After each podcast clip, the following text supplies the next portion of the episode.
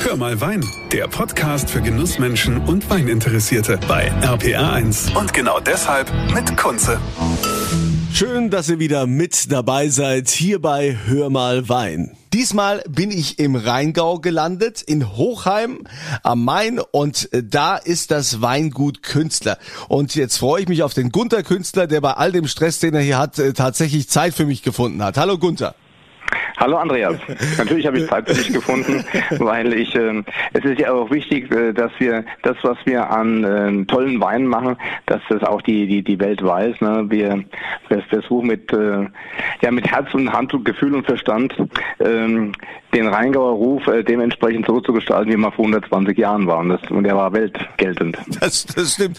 Also äh, nicht nur der Rheingau, ich glaube auch die anderen Anbaugebiete äh, wie die Mosel, die haben ja auch ja, zu kämpfen. Ja, die, ja, und die hatten ja auch äh, früher ein äh, riesen äh, äh, Riesenreputation und äh, jetzt aber klar, der Rheingau ist ja noch geschichtsträchtiger und äh, da hast du dein Weingut mit einer riesen Familientradition. Ähm, auf deiner Homepage steht über 370 Jahre. Ja. Wie kam es dazu, dass ihr euch da im Rheingau angesiedelt habt?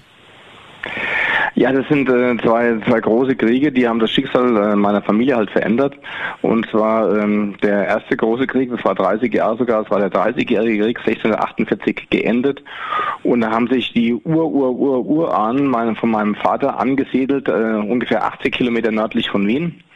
Das ist äh, äh, ja heute im, im, im im derzeitigen Tschechien. Das war früher mal äh, österreichischsprachig und nach dem Zweiten Weltkrieg, also das zweite große Ereignis, da wurden halt die äh, deutsch sprechenden oder österreichisch sprechenden Leute, die wurden halt, äh, die wurden vertrieben und da waren halt auch äh, die Familie meines Vaters mit dabei. Das war eine komplett deutsch sprechende Region. Das wäre so ungefähr wie wenn Südtirol jetzt irgendwie äh, auswandern müsste. Und mein Vater hat dann halt nachher nach Hochheim verschlagen. Und er hat die Liebe zum Weinbau. Dort gibt es 20.000 Hektar Reben in diesem äh, südlichen Tschechien. Äh, ungefähr so groß wie Rheinhessen. Und das ist schon ganz schön groß. Und mein, mein Vater hat diese Liebe zum Weinbau halt mit hierher genommen und hat einen kleinen Betrieb aufgebaut, den ich halt jetzt heute fortführe. Ja, und der Betrieb ist ja, ist ja auch enorm gewachsen. Äh, du bist ja nicht mehr im, äh, im Familiengutshaus. Ihr seid ja, seid ja schon zweimal umgezogen fast oder habt noch was dazu bekommen. Ja, ja, das war zuerst, äh, wie, wie das nach, dem Krieg so war. Es war ein sehr, sehr kleines Häuschen, wo mein Vater halt mit seiner, mit meiner Mutter halt angefangen hat, ein bisschen Flaschenwein zu verkaufen, nachdem er Weingutsverwalter war. Und äh, ich habe mich dann vor knapp 40 Jahren entschieden, da weiterzumachen. Und dann ist das halt sukzessive gewachsen und das hat einfach was zu tun. Äh, marketingtechnisch würde man sagen Total Quality Management. Also wir haben alles, alle Energie in die Qualität vom Wein reingesteckt, äh, damit das Produkt äh, so gut ist, dass man drüber schreibt. Und wir hatten schon 1992 äh, besten trockenen Riesling für das Institut der Master of Wine weltweit. Und, und so kam ein Baustein nach dem anderen äh, dazu. Und wir hatten, wir haben uns halt immer äh, bodenständig äh, gefühlt. Das ist ganz wichtig, äh, dass man ich sage immer so, der Zweifel ist die Triebfeder des Besserwerdens. Ich wollte ursprünglich mal Leistungsturner werden. Da kam so eine schicksalshafte, blöde Verletzung dazu. Und beim Turnen geht es auch immer um Perfektion. Und äh, so sehe ich halt auch meinen Beruf äh, Weinbau, dass man da halt äh, das Produkt äh, perfekt vom Rebschnitt bis zur Flaschenfüllung halt fertig. Und das hat uns äh, so viele Kunden gebracht, die halt begeistert waren und den, den Betrieb haben halt wachsen lassen. Es liegt nicht an mir, sondern es liegt an der Begeisterung der Kunden. Und das ist schön so. Und dann möchte ich mich bei allen, bei denjenigen bedanken, die heute zuhören, nämlich die sind wirklich dafür verantwortlich, nicht ich. Ja. Die haben das gemacht, dass wir so wachsen konnten. Ich meine, es ist ja auch schön, äh, dass, äh, wenn man das so, so miterlebt, dass du ja quasi 1982 so deinen ersten Jahrgang machen musstest, so im Alter von 19 Jahren. Ähm, würdest du den heute noch, würdest du das heute noch äh, jemandem anbieten oder würdest du sagen, oh Gott, das war damals, äh, naja, also da habe ich halt so angefangen oder würdest du sagen, hey, ich hatte damals schon ein glückliches Händchen, das war ein mega Jahrgang, den ich da gemacht habe? Ja, das war ähm, gut. Da war ich ähm, der verlängerte Arm von meinem Vater. Ich habe da damals ja keine Ahnung gehabt. Ich habe, äh, ich bin zwar im, im Weinbaubetrieb groß geworden und habe äh, Erinnerungen an den Keller, als ich vier Jahre alt war. Das war mir alles nicht fremd. Das ist genauso wie wenn, wenn jemand in der Küche aufwächst, dann weiß er natürlich, wie ein Schnitzel, äh, wie ein Schnitzel geht. Ja. Und wie, äh, ich sag mal, die die äh, die Jakobsmuscheln gehen, das weiß man halt dann einfach. Das ist dann in einem Fleisch und Blut. Das ist auch der große Vorteil halt, äh, äh, wenn es so in Fleisch und Blut drin ist und dann fallen einem die Dinge halt nachher leicht. Und äh, so fing das halt an und heute würde ich vielleicht sagen, es leidet halt sehr viel die Freizeit runter, weil äh, diese Dreifaltigkeit, äh, top äh, Traubenproduzent zu sein, denn nur die Güte der Trauben lässt nach einen guten Wein wachsen und dann halt ein guter Kellerwirt zu sein. Äh, das ist das nächste und man muss natürlich auch das Produkt irgendwie darstellen können. Das sind schon drei Berufe in einem und das frisst natürlich äh, Zeit, äh, die an 24 Stunden nagt, ganz einfach. Und dann bleibt natürlich Familie auch manchmal so hinten dran und das ist nicht immer nur gut. Da hat sich ja sowieso viel verändert, äh, die heutige Wahrnehmung, äh, der Beruf des Winzers. Mittlerweile seid ihr ja äh, zu richtigen Stars avanciert. Das ist ja so. Also heutzutage, der Winzer, früher war das noch so, ah ja, hier, du bist halt sowas wie, wie Landwirt und, äh, da, da, ja. ne? und jetzt bist du schon irgendwo Star, du kommst ins Restaurant und wirst gefeiert mit deinem Wein. Da hat sich schon ein bisschen was verändert, aber ich möchte ganz kurz nochmal zurückgehen. Du hast ja auch in Geisenheim studiert. Ne? Hast du also auch Studium Studium abgeschlossen in Geisenheim. Und wenn du jetzt mal so zurückblickst, was du da gelernt hast, ich äh, unterhalte mich ja mit sehr vielen Winzern, die dann sagen, ja, das war alles ganz nett, aber ähm, man kriegt es da ganz anders vermittelt, als, man, als ich jetzt heutzutage den Wein mache. Ist es bei dir auch so? Nein, das würde ich jetzt nicht sagen. Also Geisenheim war mit Sicherheit eine eine tolle Erfahrung, hat natürlich auch äh, Kontakte gebracht in einer Zeit, wo man, sag mal, über Abitur hinaus sich zu seinem endgültigen Beruf hin bewegt. Und man ist total aufnahmefähig äh, für, für viele, viele Eindrücke. Und das war eine klasse Zeit. Ähm, ich muss natürlich dazu sagen, ich hatte mit meinem Vater einen, einen riesen Lehrmeister, der der damals schon für, für Klasse Weine bekannt war und schon riesen Auszeichnungen hatte. Also da habe ich jemanden also im Haus gehabt, der äh, sehr bodenständig die Dinge immer hinterfragt war. Und mein Vater war auch für die damalige Zeit weit gereist. Der war in Südafrika, der war in Kalifornien, der war, der war in Slowenien gewesen, der war äh, auf Chateau Petrus gewesen, der war, mein Vater ist überall ähm, durch die Gegend gekrochen und hat sich kundig gemacht, wo guter Wein wächst und hat das ähm, anerkennt mit nach Hause gebracht und das, das war halt auch gut, ne, dass man äh, äh, sich da spielerisch äh, akzeptierend für andere mit äh, guten Wein auseinandergesetzt hat. Wenn, wenn man sich nämlich immer selber auf die Schulter schlägt, das, das bringt ja gar nichts. Ne? und, ich, äh, und äh, da hatte ja. er aber wirklich schon sehr weit vorne. Ne? Ich meine, heute ist es ja schon so normal, so dass, äh, dass die, die äh, Winzerkinder in die aller Welt geschickt werden und auch so aufwachsen. Aber zur damaligen Zeit war das schon besonders, wenn dein Vater da schon so unterwegs war. Ja, der war, in, der war in so einer Arbeitsgruppe von Weingutsverwaltern und ich kenne so eine, eine tolle Geschichte, das war, ich glaube es war 1990, also schon zwei Tage her.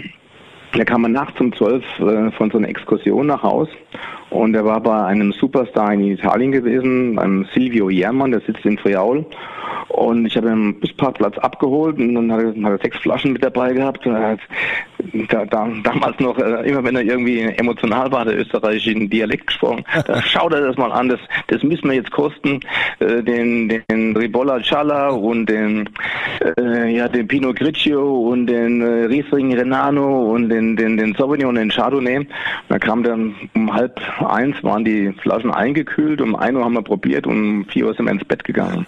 Der hat also auch, äh, ja, der, der, der hat, äh, der hat es gelebt. Ne? Das war Herzschlag ist der Takt und äh, das war natürlich total prägend äh, für mich, was auch halt noch prägend war. Ich habe nachher nochmal ein berufsbegleitendes Studium gemacht in, in Mainz als Wirtschaftsingenieur und das war halt dann, hat man den Weinbau auch noch von der, von der Vogelsperspektive betrachtet und nicht nur aus der Froschperspektive. Ja.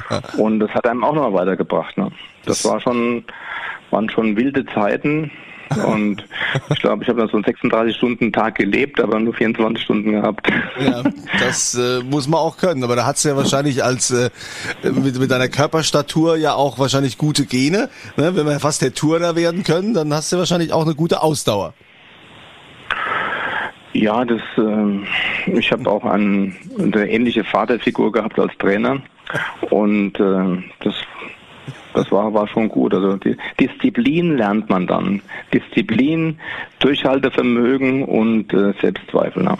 Ja, das ist ja immer so der das Punkt, ne, was, was man immer so sagt. Ne? Also äh, Talent allein nützt einem ja nix, ne? wenn, nee. wenn, wenn nicht die nötige Disziplin auch noch dabei ist.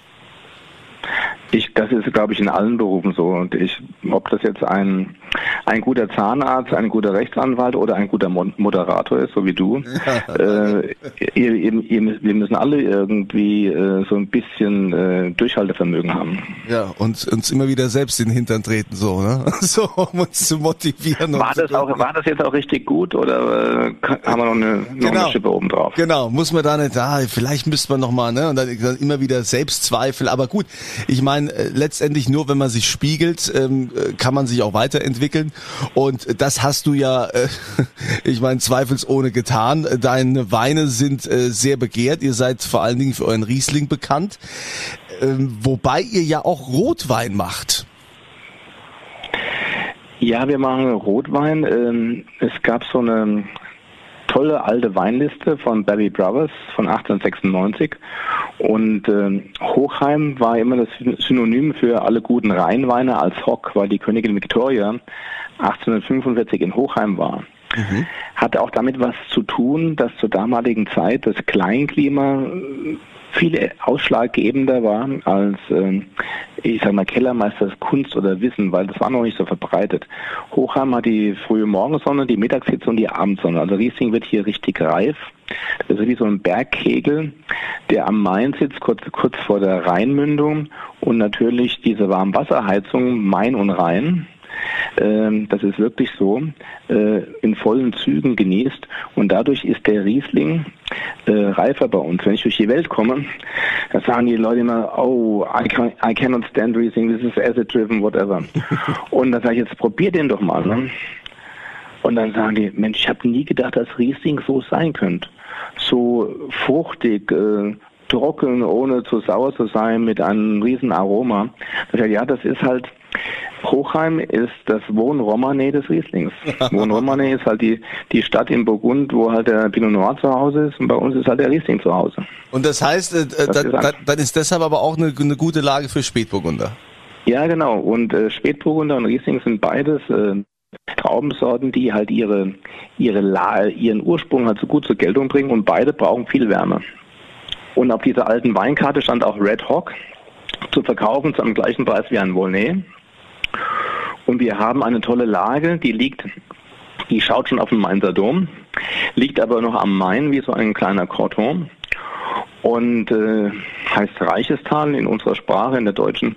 Na, was ist das? Na, aber wenn du sagst äh, Valley Rich oder Rich Valley und dann kommt es dann doch irgendwie rüber, dass das äh, ja sehr beschenkt ist an Kleinklima, an Boden, an Wärme, an Hitze. Und wir hatten jetzt schon mehrfach ähm, bei vielen Verkostungen Platz 1 ähm, von einem Hoteljournal äh, äh, deutschlandweit 120 große Gewächse verkostet, hatten aber auch schon ähm, Platz 1 nach zehn Jahren, also die Weine sind auch toll haltbar. Und äh, Hochheim liegt aufgrund dieses Bergkegels, das hat ja auch einen Grund, warum das ein Bergkegel wurde, und zwar ist das ausgewaschen worden von von den Wellen eines Meeres, das mhm. vor 20 Millionen Jahren halt Hochheim äh, umtobt hat. Und dort wird auf kurzer Distanz von einem Meer gibt es große Verwerfungen. Wir haben sehr heterogene äh, Böden. Das heißt, wir haben neben dem Pinot Noir als Top-Standort äh, und den Riesling natürlich haben wir auch einen Kalkboden, der seinesgleichen sucht. Da haben die Kelten vor zweieinhalbtausend Jahren äh, schon Kalk abgebaut. Dort bauen wir im Osten von Hochheim Chardonnay an. Denn der Chardonnay und äh, der Kalkboden, die haben eine Liebesaffäre, lebenslang. Die Champagne hat Kalk, Chablis hat Kalk, das Burgund hat Kalk und dort äh, ähm, ist es einfach so, dass dieser Prinz der Rebsorten, für mich ist König ist der Riesling, Königin ist der Pinot Noir oder Spätburgunder und der Prinz der Rebsorten, der Chardonnay, gedeiht bei uns halt auch sehr, sehr gut. Zwar auf einer kleinen Fläche, aber sehr, äh, sehr individuell, sehr speziell und sehr authentisch. Wir lernen hier ja auch immer in diesem Podcast und äh, natürlich von euch Winzern und äh, allen äh, Weinexperten. Äh, jetzt hast du auch einen Weißwein in deinem Portfolio. Ähm, ich weiß nicht, ob ich es richtig ausspreche. Alvarino oder Alvarino oder ja. was ist das ja. für ein Wein? Ja, das ist äh, spannend, ne? wenn ja. man also diese beiden Silben auseinanderzieht ähm, und äh, spricht es auf Spanisch aus, also Alba Rinho, Alba weiß. Mhm. Re, äh, Renio, Renus ist der Rhein auf Lateinisch. Und übersetzt heißt es die kleine Weiße vom Rhein, die kleine weiße Rebsorte vom Rhein. Und diese Rebsorte wurde im 11., 12. Jahrhundert, wurde im Rheintal angebaut. Mhm. Über den Jakobsweg wurde die nach San Giacomo di Compostela gebracht von den Mönchen und hat dann dort in Nordspanien und im Norden Portugals seine, ihre Verbreitung gefunden als Albarino in Galicien und als Alvarinho in Monzao. Mhm. Und äh, diese Rebsorte ist sehr kleinbärig, dickschalig und hat dann diesen enormen Regenfällen in Nordspanien, Nordportugal standgehalten, hat sich dort genetisch über die letzten 800 Jahre halt durchgesetzt und ist ein, Bestand, ein großer Bestandteil des Vino Verde und ist eine, eine große Rebsorte für Weißwein. Und das habe ich einem Freund erzählt, der ein Fünf-Sterne-Ressort äh, leitet. Das ist ein Österreicher. Und äh, der wollte mir das nicht glauben. Ich habe dann zu ihm gesagt, weißt du was, dort wo die Rebsorte herkommt, gedeiht sie eh am besten. Und das hat er, er damals so ein bisschen rumgeflaxt. Das mochst du ja eh nicht. Und das mache ich falsch schon. Und dann habe ich die, und dann habe ich diesen Albarino gepflanzt mit dem Blick auf den Mainzer Dom. Aha. Und die ersten, die ersten 120 Flaschen habe ich auch nach Portugal verkauft. Die waren nämlich so begeistert bei einer Blindprobe, dass sie gemeint haben, das ist eine neue Entdeckung in Monsanto, dabei war es der Künstler aus Hochhang. Sensationell. ja, so war es, ja. Und äh, ist das eigentlich eine heimische Rebsorte? Nur diese Beweise fehlen natürlich, weil diese, dieser schreckliche 30-jährige Krieg hat natürlich viele Quellen vernichtet, also viele Schriften. Ähm, hier, es gab ja viele Schlachten, die Schlacht von Höchst und so weiter und so fort, wo äh, auch die Schweden haben im, im Rheingau äh, gewütet und da wurden natürlich auch dann Unikate an Quellen, die wurden halt vernichtet. Ähm, so dass halt äh, diese Sage, dass dieser Alvarinho von uns aus dorthin getragen wurde, die gibt es aber noch äh, durch die mündliche Überlieferung ist denn jetzt von der G Geschichte her, wenn, wenn man sich den Rheingau jetzt mal anschaut? Du hast ja vorhin gesagt, dass ähm, die im Ausland auch ganz begeistert sind, wenn die jetzt den Riesling äh, trinken, äh, also ja. dein Riesling, gerade wegen äh, Hochheimer Hölle ging es darum, ja? Haben wir Hochheimer ja, Hölle? Genau, genau, genau, genau. Und genau. Äh, wo also gar nicht so die Säure ist. Das war aber doch auch mal anders, oder? Der Rheingau hatte doch immer zu kämpfen mit äh, mit dem Thema, hey, Ihr, ihr habt so euer, euer Sauerbrüh, wie die Leute immer so gesagt haben. Ja, die, ich meine, diese Geschichte ist jetzt, ähm, die ist jetzt sehr kurz im Vergleich. Also für unser Leben ist es lang, weil sie war nämlich Anfang der 70er Jahre. Mhm. Die 70er Jahre, die waren ja relativ kühl. Heute sprechen wir von der Klimaerwärmung. Aber wenn man so in die alten Weinlisten reinschaut, weil ich habe also Weinlisten, da kostet eine Hochheimer Domliche nahe so viel wie ein Le Montrachet. Mm. Ein Erbacher Marco Brunn ist vielleicht sogar noch teurer. Ähm, es gibt Listen, da kostet ein Rüdesheimer äh, Hinterhaus oder ein Rüdesheimer Bergrottland, also auch unter Hock, kostet doppelt so viel wie, doppelt so viel wie ein Chateau Margaux. Das würde unter den heutigen Bedingungen heißen, dass eine Flasche Rüdesheimer Bergrottland, großes Gewächs, kostet 800 Euro und Chateau Margaux kostet 400. Mhm. Da würde jeder sagen, sag mal, spinnst du?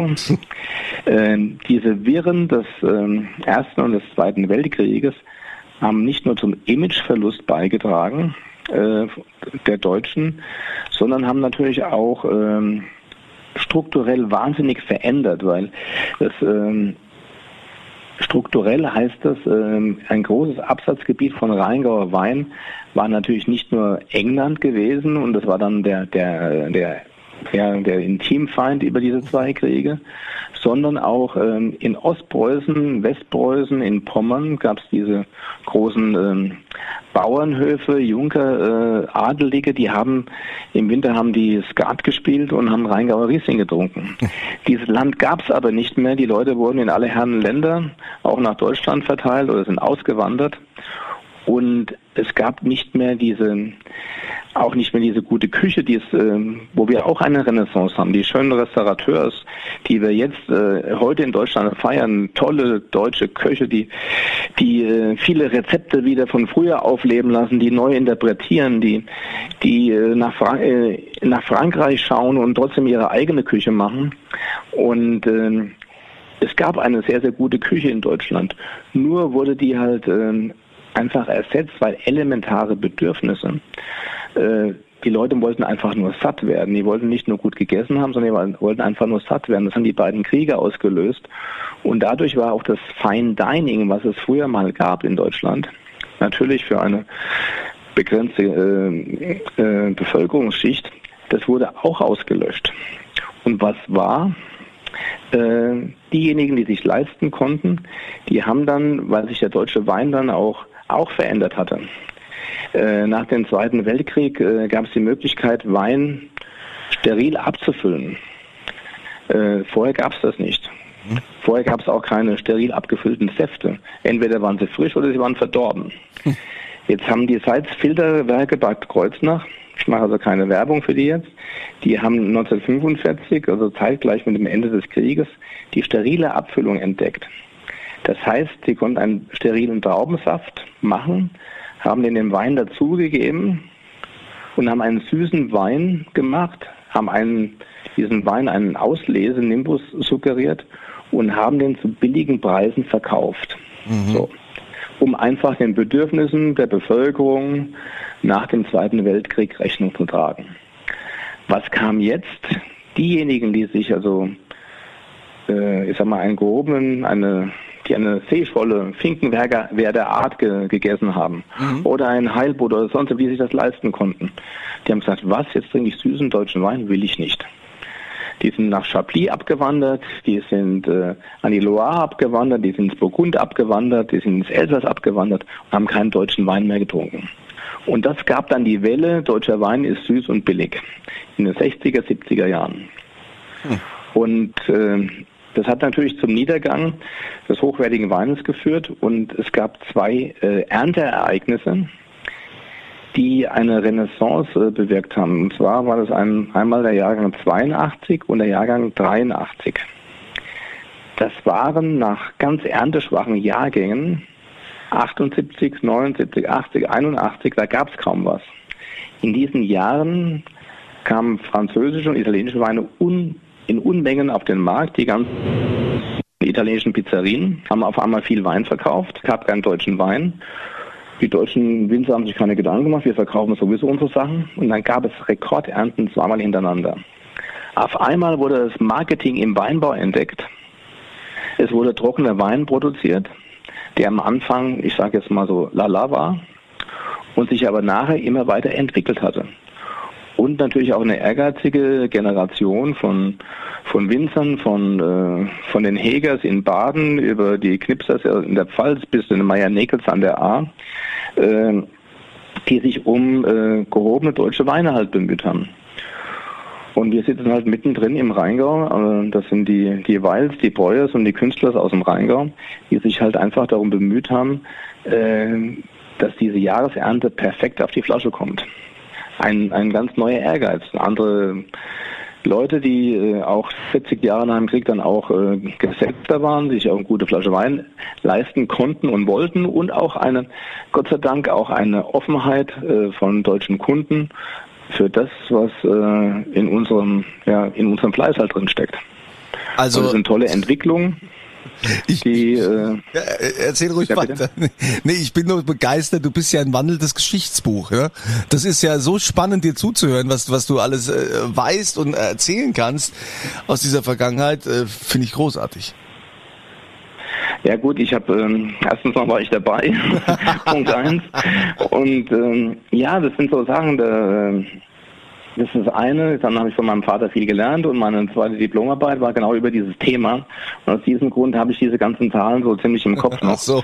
ähm, um, um einfach äh, diese, diesen es geht auch um die Wertigkeit, weil deutscher Wein hat mal einen riesen Stellenwert gehabt. Also das Haus, wo wir im Moment äh, unser Weingut drin haben, war die zweitälteste deutsche Sektkellerei und die haben deutschen Champagner gemacht. Also für diejenigen, die, die lieber Sekte und Champagner trinken als Wein, ähm, bis 1921 gab es deutschen Champagner. Wahnsinn. Das kann, kann ja gar nicht sein. Ja, ein, ein Teil des Versailler Vertrages war, dass die Champagne als Region geschützt wird und dass nur in der Champagne gekelterte Trauben nur in der Champagne veredelt äh, und vergoren als Champagner verkauft werden können. Mhm. Vorher hatte man äh, Champagner-Grundweine kaufen können, hat die nach Deutschland verbracht, hat die äh, mit 24 Gramm äh, Zucker pro Flasche versetzt, hat eine Flaschengärung gemacht, hat 6 Bar Druck in der Flasche gehabt und dieses Haus hatte dann äh, von 8 Millionen, das hieß äh, damals Burgev. Burgev Grün war eine Marke, äh, wo es 2 Millionen deutschen Champagners gab und die haben beliefert wen? Ihre Freunde und ihre Freunde war zum Beispiel Graf Zeppelin. Ah.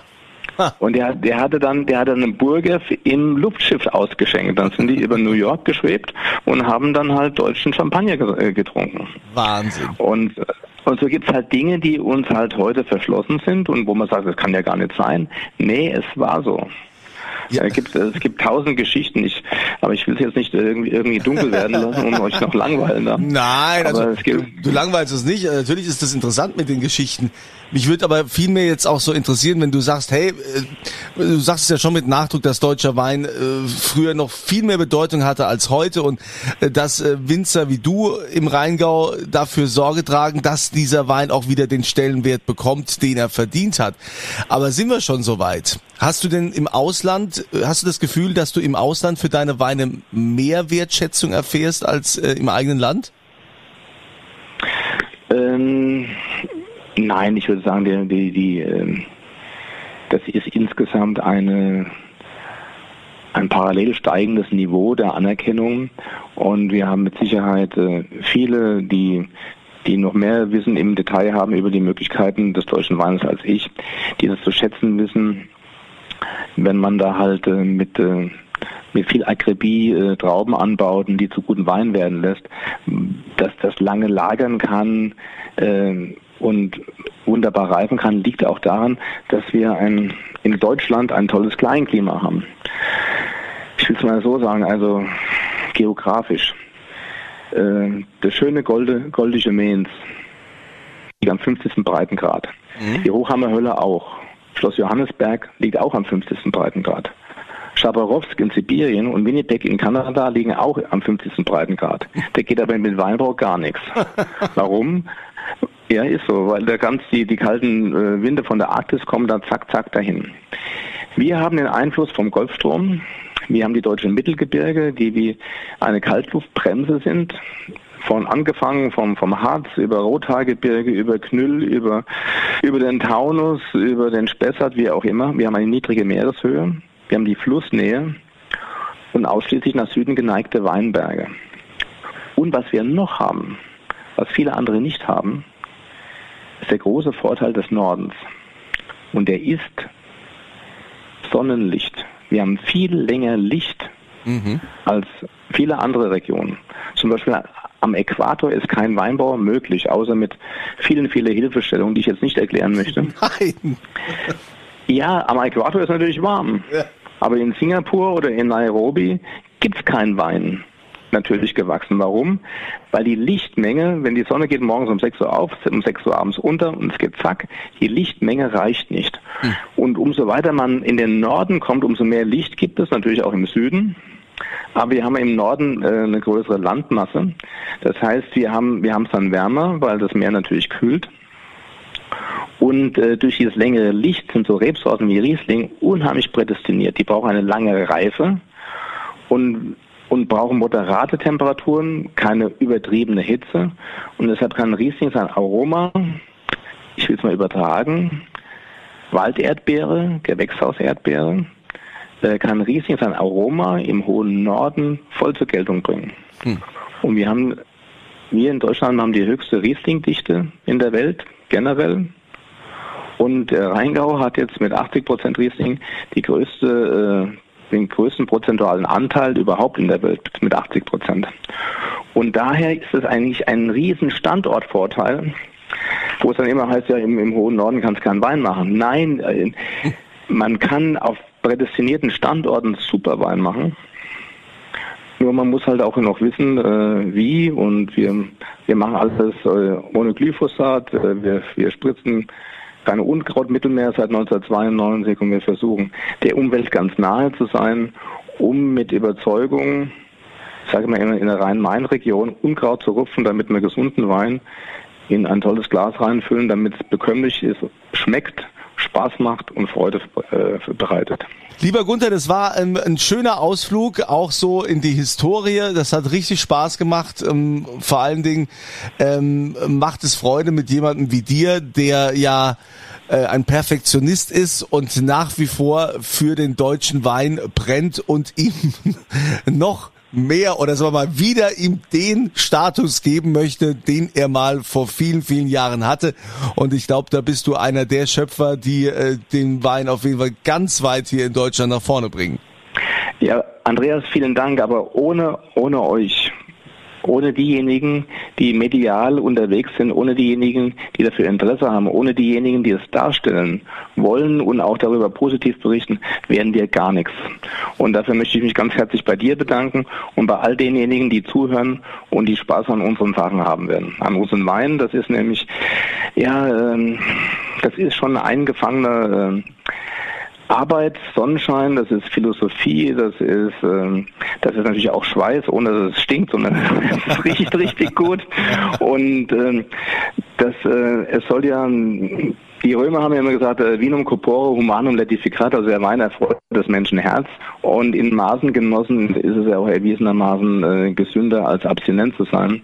Und vielen Dank nochmal speziell an dich, dass du das äh, so medial rüberbringst. Das, das finde ich große Klasse. Ja, also es hat mich sehr gefreut. Ich danke dir vielmals, Gunther. Und äh, ähm, so ein Künstlerwein ist auch einfach was Besonderes. Ich darf das sagen. Ich habe schon einige äh, Flaschen davon trinken dürfen und genießen dürfen und man kann gar nicht genug davon bekommen.